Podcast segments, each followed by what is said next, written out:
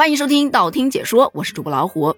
近日，婚庆公司订单已排到二零二五年，这个话题啊，被很多小伙伴质疑，真有这么火爆？不好意思，我只信结婚率。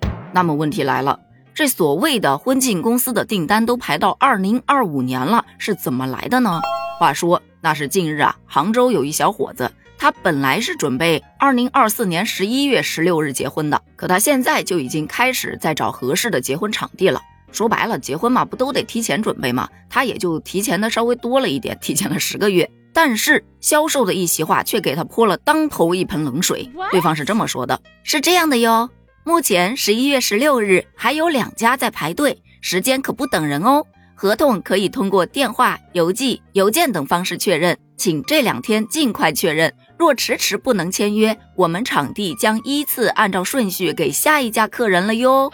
这小伙子就懵了，咋咋花钱？这还要拼手速呢？有记者就去摸了一下现在的婚恋市场，不摸不知道，一摸真是吓一跳。结婚四件套。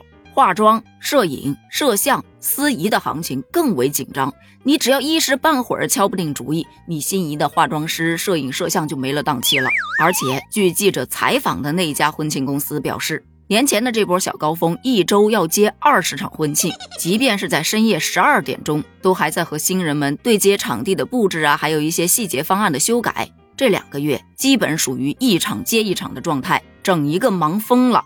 目前公司接到最远的订单都已经排到了二零二五年的二月，足足提前了一整年呐。于是这婚庆公司订单都已经排到二零二五年了的话题就出来了。有记者从某婚姻登记处了解到，最近几周每逢周末预约结婚登记的都已经是早早爆满了，甚至就连春节后的第一个周日也只剩下少数几个名额。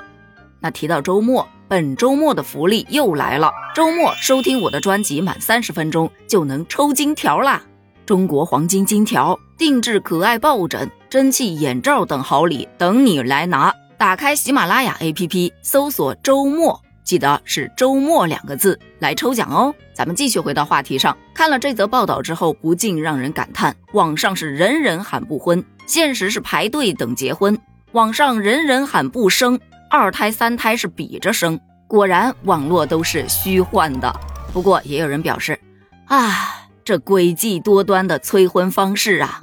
其实网友们大多不相信这个新闻，也是有原因的。不往远了说，就说昨天有这么一则新闻：农村男青年现婚恋困局，多地推红娘奖，就是有很多的村委会都放话出来了，只要给村里的男青年们介绍对象，并且最终结婚的。村委会就会给你发钱，有的是给六百块，有的是给一千块，目的就是希望通过民间红娘的力量，给这些大龄男青年们牵线搭桥。然而却引发很多人的讨论，不从根儿上找问题，从叶子上解决，这不就是典型的治标不治本吗？你得分析现在的年轻人为什么不愿意结婚才是根本，这才是现实。不过站在我个人的角度啊，我是觉得这个新闻是可信的。为什么呢？且听我分析一下啊。按照老黄历，二零二四年就是寡妇年。虽然专家一再否定寡妇年结婚是不吉利的，这就属于无稽之谈。但是老一辈的他是不听的，所以年前结婚的不就扎堆了吗？二零二四年一整年结婚的大部分都积压在了年前，要不就再等一等，推到年后，也就是二零二五年。再加上黄道吉日最旺的也不就那么几天吗？撞日子不要太容易啊，所以说年前这一波结婚的特别多，完全是可信的。而且二零二四年都已经过了一个月了，那结婚嘛，多少都要准备几个月吧。有的提前一年准备的也能说得过去啊。像婚庆公司说的，订单都排到二零二五年二月了，这不是很正常吗？再加上哪怕是个夕阳产业，也总会有那么一两家火爆的吧。也许记者好巧不巧的就采访到了那几家火爆的呢。